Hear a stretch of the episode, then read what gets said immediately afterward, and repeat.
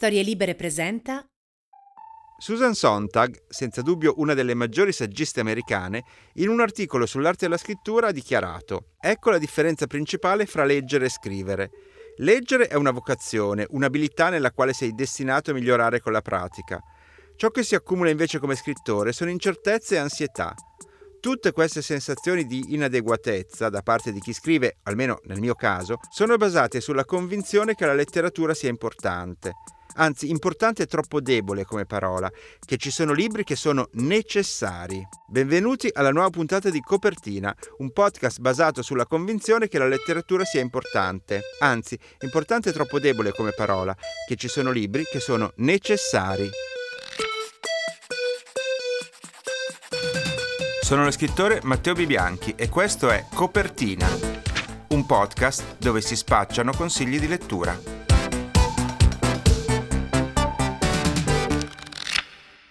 Una legge non scritta dell'editoria sostiene che non bisogna mai mettere la parola morte nel titolo di un libro, a meno che ovviamente si tratti di un romanzo giallo.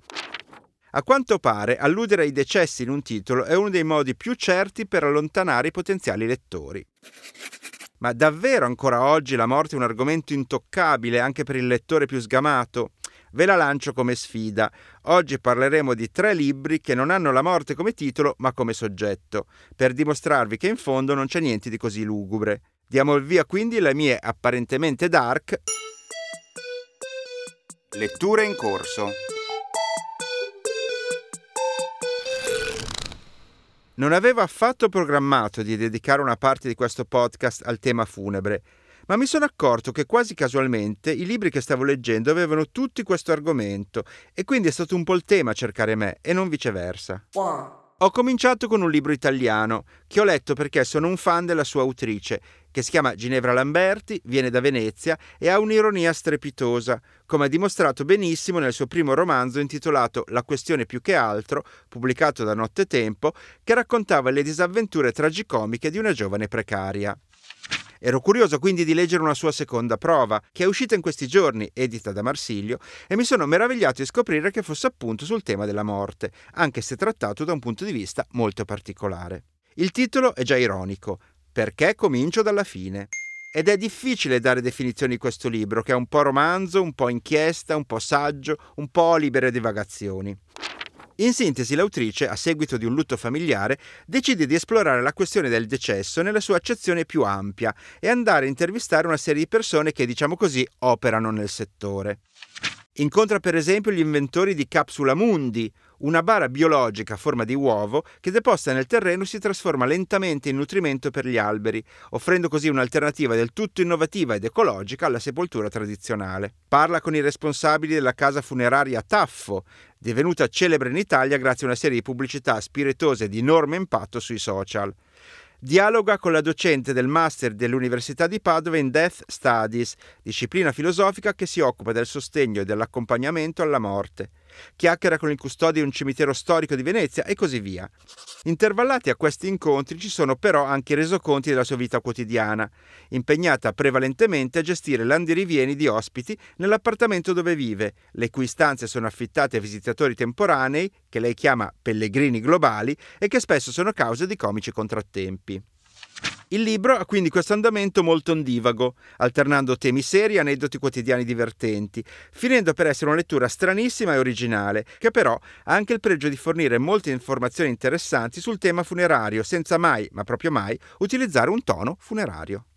Il secondo libro è invece un inaspettato caso letterario mondiale e parla sostanzialmente di funghi. Cosa c'entrano i funghi con la morte, direte voi? Niente, e questo è il bello. L'antropologa malese Long Lit Woon, residente a Oslo da anni insieme al marito norvegese, dopo la scomparsa di quest'ultimo cade in un periodo di totale apatia. Sembra che tutto abbia perso di senso per lei, finché quasi casualmente si iscrive a un corso di micologia per principianti, ossia di studi dei funghi, comprensivo tra l'altro di esplorazioni nei boschi per raccoglierne alcuni esemplari. Ecco che, miracolosamente, accostarsi al regno dei funghi diventa per lei un modo imprevisto per ritrovare interesse verso la vita. Intitolato La via del bosco, pubblicato in Italia da Iperborea nella traduzione di Alessandro Storti, il libro si muove su due piani paralleli. Da un lato il ricordo del marito e l'elaborazione del lutto, dall'altro la scoperta accidentale e affascinante dell'universo dei miceti. Longlit Woon ci racconta delle sue passeggiate a caccia di porcini, protaiolo e gallinacci, sia nei boschi norvegesi che in altre località del mondo, come nel Central Park a New York. Ci svela l'etica dei cacciatori di funghi, che non rivelano neanche agli amici i luoghi dove sono soliti trovare il loro bottino. E ci illustra anche i tempi della raccolta, perché i funghi nascono solo in determinate condizioni e a volte si arriva in un posto troppo presto, quando non sono ancora spuntati, o troppo tardi, quando un altro raccoglitore ci ha preceduto. In modo del tutto inatteso, trattandosi di un testo a modo suo intimo, un po' inclassificabile, il libro è diventato una sorta di anomalo bestseller, già tradotto in 14 paesi, stupendo per prima la sua stessa autrice. Un successo meritato però, perché La via del bosco è delicato, poetico, anche ricco di nozioni naturalistiche curiose. E ve lo dice uno che i funghi non li mangia perché gli fanno schifo, per cui se è piaciuto a me... Il terzo e ultimo volume a tema è un romanzo di Philippe Besson. Il nome di Besson è già uscito varie volte in questo podcast, nei consigli dei librai. Anche se l'autore francese è tradotto da anni in Italia, è solo con gli ultimi due romanzi, Non mentirmi e un certo Paul Darigard, che ha conosciuto il vero successo nel nostro paese. Si tratta di due libri autobiografici, nei quali rievoca le storie dei suoi due grandi amori di gioventù, un compagno di liceo e un ragazzo conosciuto all'università. Il suo editore italiano Guanda, forte di questo rinnovato interesse, ha scelto di mandare ora in libreria in edizione tascabile un suo testo del 2002 intitolato Un ragazzo italiano e tradotto da Francesco Bruno. Un'ottima iniziativa perché meritava il recupero. Ambientato a Firenze, il romanzo è una sorta di giallo che ruota attorno alla scomparsa di Luca Salieri, un giovane che viene trovato senza vita una mattina sulle rive dell'Arno e sul cui inspiegabile decesso indaga la polizia locale. Il motivo per cui l'ho inserito in questa puntata è che la vera originalità del romanzo sta nel fatto che è narrato dal punto di vista della vittima stessa, che racconta la vicenda in quanto cadavere, descrivendo la propria autopsia, le visite dei parenti in camera ardente, il funerale e il riposo eterno una scelta narrativa estrema e molto, molto inusuale. Accanto al suo punto di vista, il testo mostra anche quelli della moglie di un giovane prostituto con cui Salieri aveva una relazione, alternando così il piano fisico e metafisico per tutta la durata del testo. Una lettura molto consigliata che ricerca nei romanzi anche una struttura un po' diversa dal solito. Come avrete capito, quello della morte è un tema che non mi riturba in alcun modo. Del resto ammetto anche che non sono per niente superstizioso. Cammino sotto le scale, non presto attenzione agli specchi infranti, passo il sale a tavola, ignoro i gatti neri che mi attraversano la strada e se qualcuno non me lo fa notare io proprio non ci faccio caso. Però se voi lo siete, forse avete ascoltato questa prima parte toccando ferro o un cornetto napoletano. Beh, sappiate che ora potete rilassarvi e liberare le mani. L'argomento è chiuso perché adesso voltiamo pagina. È tempo di incontrare un nuovo libraio nella celebre sezione denominata Fidati di chi ne sa.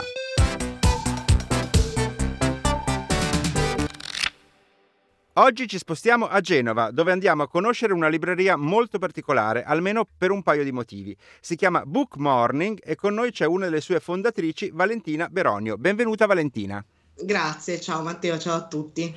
Senti, da quanto esiste Book Morning e perché si chiama così?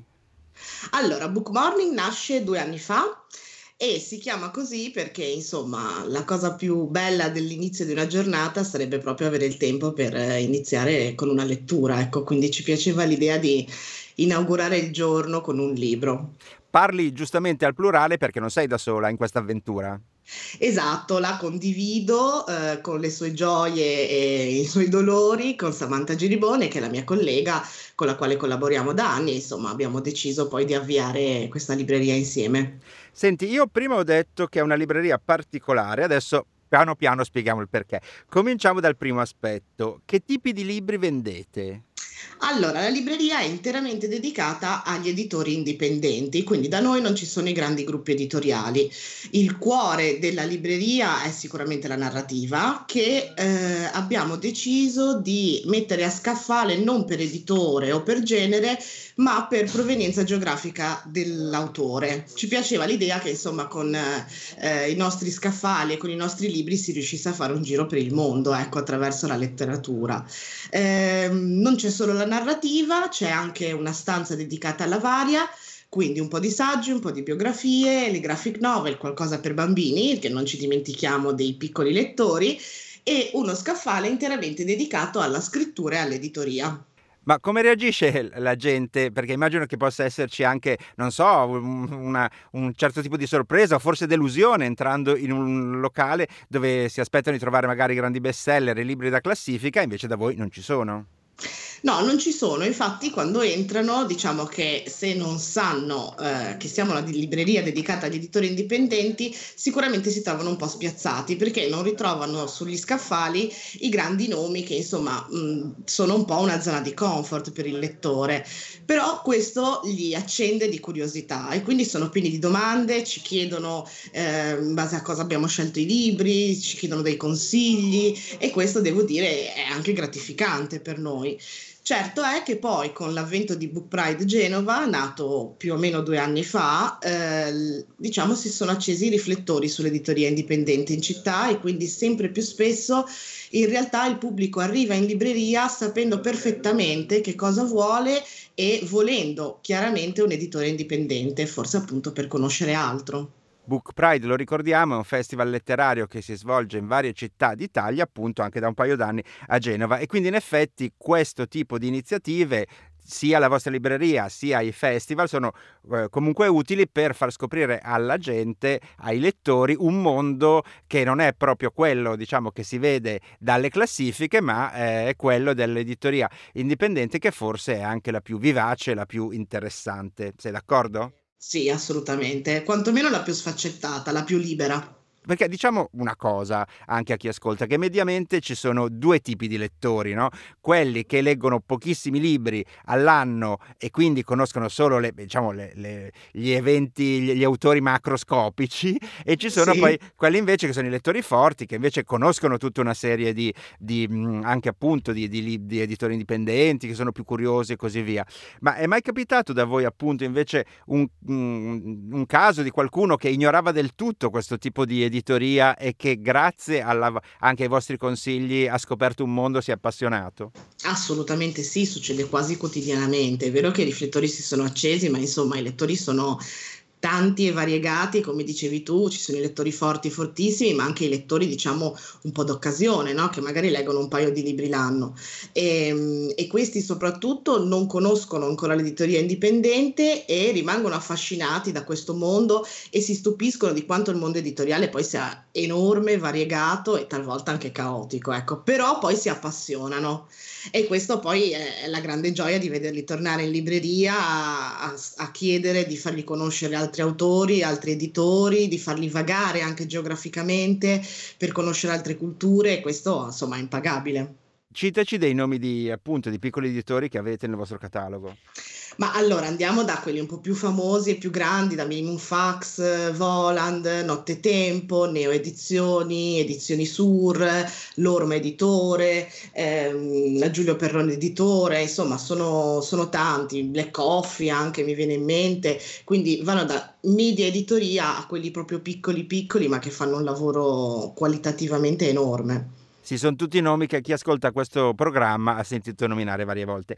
Senti, però non c'è solo questo aspetto che rende particolare Book Morning, ma anche l'altro aspetto, cioè che voi non siete solo una libreria, ma offrite anche dei servizi editoriali. Cosa vuol dire questo? Allora, tutto nasce dalla nostra esperienza personale e professionale. Sia io che Samantha nasciamo prima che eh, come libraie, come redattrici. Abbiamo lavorato per anni alla Giulio Perrone Editore a Roma in redazione eh, ognuna seguiva una branca diversa, diciamo, del lavoro editoriale, quindi eh, siamo sempre state a contatto con i libri, ma anche nel dietro le quinte, quindi con la scrittura, con il rapporto con gli autori, gli editing, le impaginazioni, le correzioni di bozze, la scelta di copertina. Quindi quando poi abbiamo deciso di avviare un'attività tutta nostra, ehm, abbiamo pensato che forse una dimensione nuova e un taglio nuovo da dare alla libreria fosse anche quello di accostare questa parte, sperando e credendo che eh, insomma poi mh, i lettori e gli scrittori fossero diciamo due lati della stessa medaglia, perché chi scrive legge e magari chi legge prova ogni tanto a scrivere. E quindi questa è una libreria in cui però vengono, viene fatta una produzione anche culturale, in cui ci riuniamo e scriviamo, facciamo workshop, lezioni di scrittura creativa, di scrittura drammaturgica, di traduzione letteraria E, mm, insomma è un confronto molto bello perché ci piaceva l'idea che la libreria non fosse solo un luogo dove si vendono i libri, ma dove si lavora sui libri, dove si producono contenuti editoriali e culturali. Quindi come funziona? Un cliente entra in negozio per comprare un libro e scopre che può anche imparare a scriverne uno. Esatto, esatto, o anche il contrario, entra in libreria perché sa che da noi ci sono i servizi editoriali e poi mentre chiacchieriamo si fa un giro e si innamora di qualche libro e poi se lo porta a casa. Perfetto, mi sembra molto originale quello che proponete. E allora, da una libraia e da una libreria così sui generis, sono curioso di sapere quali libri vuoi consigliare ai nostri ascoltatori. Partiamo col primo. Allora, tre libri molto diversi tra loro. Il primo eh, che vi propongo è Il Sale, scritto da Jean-Baptiste Delamot di Neo Edizioni. Questo è un libro che abbiamo amato tantissimo e che abbiamo deciso di proporre ai nostri lettori eh, per il nostro circolo di lettura. Noi qui organizziamo questo book club eh, bimestrale in cui proponiamo ai nostri lettori un libro, eh, loro lo leggono, poi ci vediamo e ne chiacchieriamo insieme. A novembre chiacchieriamo del Sale eh, che è un romanzo, eh, come dire, che ci racconta un'unica giornata della vita dei suoi protagonisti. Louise è una madre che decide di invitare a cena semplicemente i suoi tre figli, che ormai sono grandi, indipendenti, sono usciti di casa, ognuno ha la propria vita.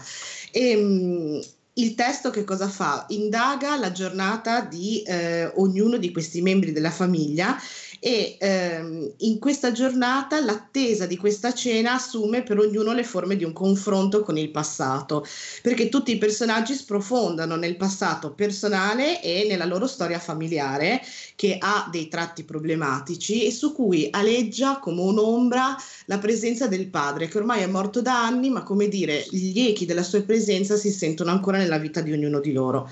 È un libro densissimo. Ehm, ti dico che la critica lo ha avvicinato a scrittori del calibro di Zola, di Dumas, di Flaubert, quindi ehm, ha il sapore di un grande classico, ma tocca tematiche assolutamente contemporanee, che sono l'identità, il corpo, la malattia, la sessualità, la morte, l'omosessualità e lo fa con una grandissima potenza e con, un, con una scrittura veramente lirica e poetica, quindi un, un libro molto denso e adesso non vedo l'ora di scoprire cosa ne diranno i nostri lettori, che sono sempre belli agguerriti, senza peli sulla lingua e quando qualcosa non gli piace lo dicono senza, senza problemi. Quindi sono curiosa. Perché si chiama il sale? Si chiama Il Sale perché eh, è ambientato in una piccola cittadina del sud della Francia eh, in cui l'attività principale economica di questa, eh, di questa, comunità è la pesca e il mare ha una grande, è una grande presenza nel libro e quindi il sale ci ricorda questo, che è un elemento che ovviamente mi ha affascinato perché in un qualche modo mi ha ricordato la mia Genova. Certo, e veniamo al secondo libro allora. Il secondo libro è Ragazze elettriche di Naomi Alderman, edito da Nottetempo. Eh, è un libro che ha spopolato in libreria, eh, sia perché noi l'abbiamo consigliato tanto, sia grazie al passaparola. Cioè, eh, spesso parlavamo con i nostri lettori e ci dicevano che se lo sono consigliati a vicenda. Quindi è stato un piccolo caso editoriale della nostra libreria. È un romanzo distopico eh, in cui la Alderman che cosa fa? Si immagina in un futuro che potrebbe essere però domani che le ragazze eh, sviluppano un nuovo organo, una matassa, grazie qua- alle quali eh, riescono a mandare delle scariche elettriche attraverso le mani e questo segna eh, l'inizio di una rivoluzione globale, perché le donne che fino a quel momento sono state vittime del patriarcato e del maschilismo diventano finalmente più forti fisicamente degli uomini. L'Alderman infatti parte da questo concetto, se in una stanza c'è un uomo e c'è una donna, l'uomo potrà sopraffarla fisicamente ed è qui il cuore, il nucleo del patriarcato e quindi si domanda che cosa succederebbe se questo rapporto di genere venisse invertito e come amministrerebbero il potere le donne. Grazie ai quattro protagonisti, tre donne e un uomo, noi indaghiamo eh, questo mondo rivoluzionario attraverso la politica, la religione, il crimine organizzato e il giornalismo, ma la cosa che colpisce di questo testo è il fatto che la narrazione proprio si allarghi, perché noi andiamo dall'Arabia Saudita all'India, dalla Moldavia agli Stati Uniti e tutto viene messo in discussione, dagli elementi più personali fino agli elementi sociali. Quindi è un libro potentissimo, una scrittura molto cinematografica, a differenza delle sale, ehm, è una scrittura tagliente, dritta, che ti arriva subito e, e la trama è travolgente. Senti, hai detto che ha spopolato, ma ha spopolato tra le lettrici donne o fra tutti i lettori in generale? Ecco, questa è una bella domanda. Allora, eh, c'è da dire una cosa, il 90% dei lettori che entrano qui dentro sono donne, quindi va da sé che la risposta alla tua domanda è tra le lettrici. Eh, purtroppo eh, gli uomini lo leggono meno delle donne, eh, ecco invece sarebbe proprio un gran libro da dare a loro eh, per mostrargli l'altro lato della medaglia, cosa potrebbe accadere e di rimando che cosa sta accadendo alle donne. Quindi anche un consiglio per un regalo, diciamo, al marito, al fidanzato, ecco. Bravissimo, sì, magari. Veniamo al terzo. Terzo è Rue de Berne, numero 39, scritto da Max Lobe, edito da 66 and Second, ehm, ed è un libro che appartiene alla vivacissima letteratura contemporanea africana. Eh, ho deciso di proporvelo perché qui in libreria, eh, verso la letteratura africana, i nostri lettori hanno molta attenzione, sono molto curiosi. Ehm, motivo per cui amiamo questo libro, lo abbiamo proposto ai nostri lettori e soprattutto il 14 novembre avremo qui Max Lobe e quindi insomma siamo molto contenti di averlo qui, di poter parlare di questo testo che è un testo ancora una volta molto contemporaneo e molto denso. Il protagonista è Di Pita che è cresciuto appunto in Rue de Berne, che è eh, nel cuore del quartiere a luci rosse di Ginevra, eh, accudito dalle prostitute che sono un po' affettuose, un po' pettegole e cercano di insegnargli come, come stare al mondo, nel loro mondo quantomeno.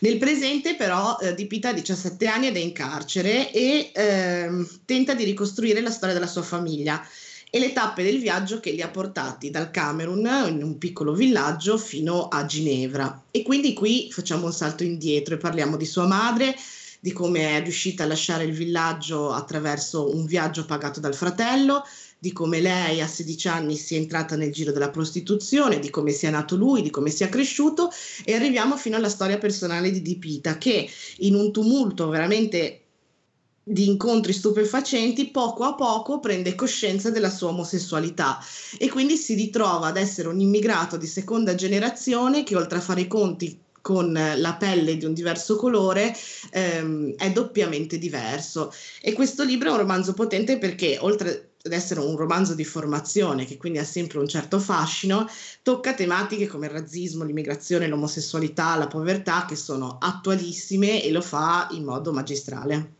Sì, e tra le altre cose diciamo che, eh, visto che appunto la tua è una libreria di mh, eh, piccoli editori, editori indipendenti, hai anche citato un libro di 66 and Second, che è una casa editrice con un catalogo splendido e con un nome impronunciabile, vogliamo dirla questa cosa?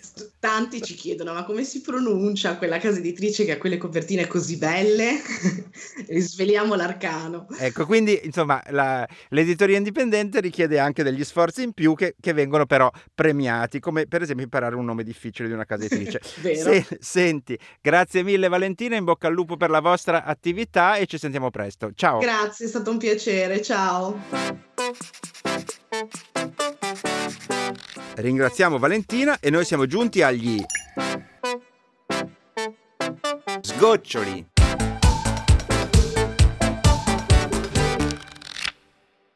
Prima dell'ultimo consiglio letterario della puntata, vi volevo segnalare alcune interessanti newsletter letterarie.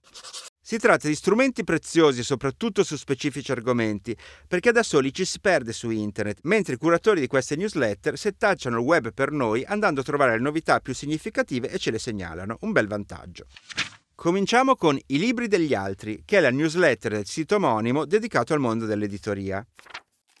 Ogni settimana segnala articoli e iniziative sui temi della scrittura, dell'editing, delle librerie e dei festival letterari, molto ben curate e ricche di indicazioni stimolanti. Proseguiamo con la newsletter dal titolo assurdo Plutocratica Sicumera, redatta dalla scrittrice Lavinia Michela Caradonna, dedicata a chi ama fumetti, illustrazioni e graphic novel.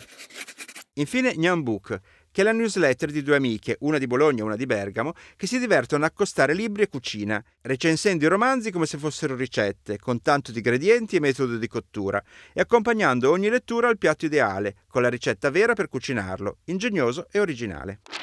Per iscriversi basta digitare su Google il nome della newsletter e trovate il link per farlo. Vi ripeto i titoli, i libri degli altri, Plutocratica Sicumera e Nyan Book. Quest'anno si celebra l'anniversario di uno dei maggiori casi editoriali della letteratura italiana recente. Jack Frusciante è uscito dal gruppo, scritto all'epoca da un appena sedicenne Enrico Brizzi e diventato un manifesto generazionale per i giovani degli anni 90, compie 25 anni. Nel frattempo il suo autore ha pubblicato una quarantina di titoli fra romanzi, raccolti di racconti e saggi e intanto che Mondadori manda in libreria l'ennesima edizione, oggi nei tascabili Oscar, noi gli abbiamo chiesto di suggerire agli ascoltatori di questo podcast un libro che ha amato particolarmente. Ecco, come al solito in forma di WhatsApp vocale, il consiglio di lettura di Enrico Brizzi. Magnifici Perdenti è un romanzo dell'autore britannico, esattamente scozzese, vive a Edimburgo, Joe Mango Reed, che oltre ad essere un bravissimo scrittore è anche, come sanno i lettori che l'hanno visto nella sua apparizione italiana al Circolo dei Lettori di Torino, un personaggio simpatico e un discreto spilungone. Joe Mangorid ha deciso di raccontare la storia di un ciclista, esattamente di un gregario.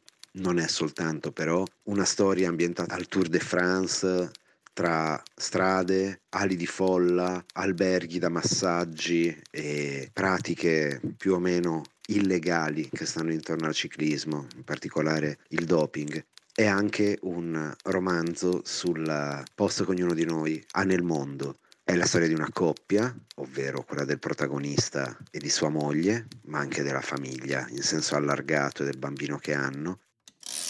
I Magnifici Perdenti però non è soltanto una storia di ciclismo, di sport o di famiglia, è soprattutto una storia sui limiti che ognuno di noi ha il gregario evidentemente ha quello di non essere un campione e ha diverse sostanze e tecniche che possono aiutarlo a tenere il ritmo e ad aiutare il proprio capitano. Ma nella vita, come ci racconta Joe Mango Reed, ognuno di noi è gregario di qualcun altro senza che questo infici il suo onore e ognuno di noi ha delle tentazioni da gestire. Ringraziamo Enrico e ricapitoliamo i libri citati in questa puntata. Io vi ho parlato di Perché comincio dalla fine di Ginevra Lamberti, Marsilio. La via del bosco di Long Lit Woon, Iperborea. Un ragazzo italiano di Philippe Besson, Guanda. Valentina Beronio della libreria Book Morning di Genova ci ha consigliato Il sale di Jean-Baptiste Delamo, Neo Edizioni. Ragazze elettriche di Naomi Alderman, Nottetempo.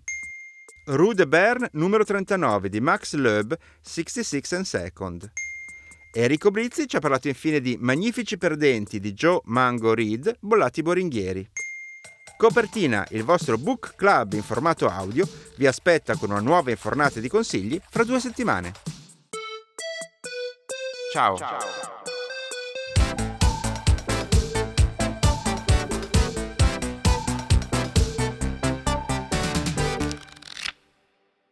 Una produzione storielibere.fm di Gianandrea Cerone e Rossana De Michele. Coordinamento editoriale Guido Guenci. Post produzione audio Simone Lanza per Jack Legg.